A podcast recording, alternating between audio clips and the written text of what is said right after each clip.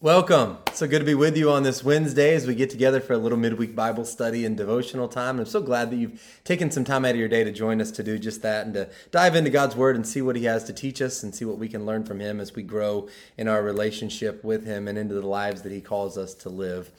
You know, I, I saw a church sign the other day. Uh, you know, churches have signs out in their their front or, or whatever it may be and uh, you know they, they, put different little sayings and uh, pithy thoughts and things like that. And I, I, saw one church sign that said don't come don't make me come down here signed god. So god said you know don't don't make me come down here and it made me think of a, couple of things. First, it made me think of my dad, right? And and probably a lot of us can relate to this. When I was young, and and my brother and I would be fighting or arguing or you know acting up in the other room, and my dad would yell at us, "Don't make me come in there." Yes, that, um, that was the first thing I thought of. Uh, but then the other thing I thought of, and I know that that the sign is kind of meant in a, a negative way. Don't make me come down there. But it also made me think of it in, in more of a positive way that, that God doesn't have to come down here, right? Because he already is here. And even more than that, as, as Christians, he's not just down here, but he is in here, as in in us.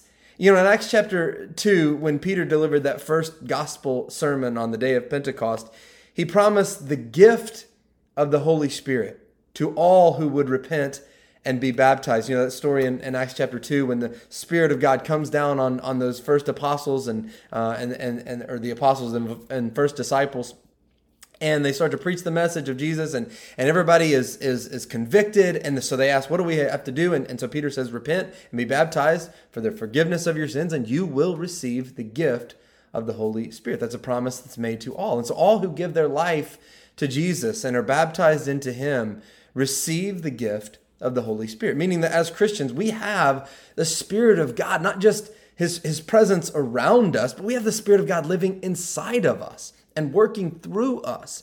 In fact, the Apostle Paul wrote in, in Romans chapter 8, verse 9, that anyone who does not have the Spirit of Christ, the Spirit of God living in them, doesn't even belong to him. And so it's not just a, a gift that we have, but it's a mark, a seal that we are his and that we are in him. And so all of us who are Christians have been given the gift of the Holy Spirit. And yet, here's the sad reality not all who claim to be Christians truly show the influence of the Holy Spirit in their lives. And I guess the question has to be why is that? Well, there's probably Uh, uh, more than a, couple of reasons, but I think at the heart of it is something foundational that I think we can all comprehend and wrap our minds around. That's not just a, a, spiritual truth, but it is a, a reality of this world that we live in. That while we can receive a gift, you and I can receive a gift, that doesn't mean that we open the gift or use the gift. For all practical purposes, it's like being given a tractor to plow a field and yet never using it. The power's there, right? We have, we have access to the power, and yet it's not being used. And I think the problem arises when we fail to allow the Spirit to influence and reign over all of our lives instead of just a little bit here and a little bit there. Uh, we may have been given the gift of the Holy Spirit, but just because we have the presence of the Spirit doesn't mean we are filled with the Spirit. Just because the Holy Spirit is living inside of us doesn't mean that He is reigning over us and through us. And Jesus gave a very clear way to determine whether the influence in a person's life was good or bad, whether whether it is spirit filled or it's more often than not me filled. He, he says in Luke chapter 6 verse 43, for no for no good tree bears bad fruit. Nor again does a bad tree bear bad fruit. In other words, fruit is the one thing that you look for in matters of judgment.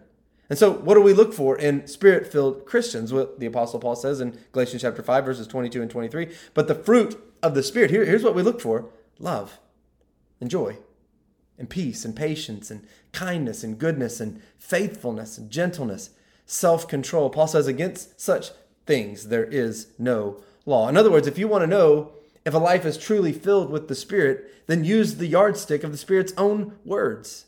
If you don't see love and joy and peace and patience and kindness and goodness and faithfulness and gentleness and self-control in that life, then, then you're probably not seeing a life producing the fruit of the Spirit. Mere words and declarations about what we are or aren't won't really prove anything. After all, right? A, a tree can easily be called an apple tree.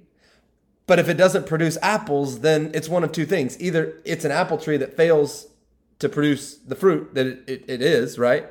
And Jesus tells us in another passage that it will be cut down and thrown into the fire, or it's not an apple tree, and calling it one isn't going to change that reality. Paul builds on these words just two verses later that we read in Galatians chapter 5. He builds on, on those words about what the fruit of the Spirit looks like by saying this in verse 25 of chapter 5 of Galatians. He says, Since we are living by the Spirit, let us follow the Spirit's lead in every part of our lives. And may that mark us as well. May we do as Paul says and follow the Spirit's leading, not just in, in parts of our lives here or part here, but in every part of our lives. May, may He reign in every crevice, in every nook, in every cranny, as we like to say down south, in every room in our house. May we allow the Spirit to fill us and reign in our lives so that we will live in such a way that even our enemies cannot fail to see the fruit of the Spirit clearly exemplified in the lives that we live. Hope you have a blessed day. God bless.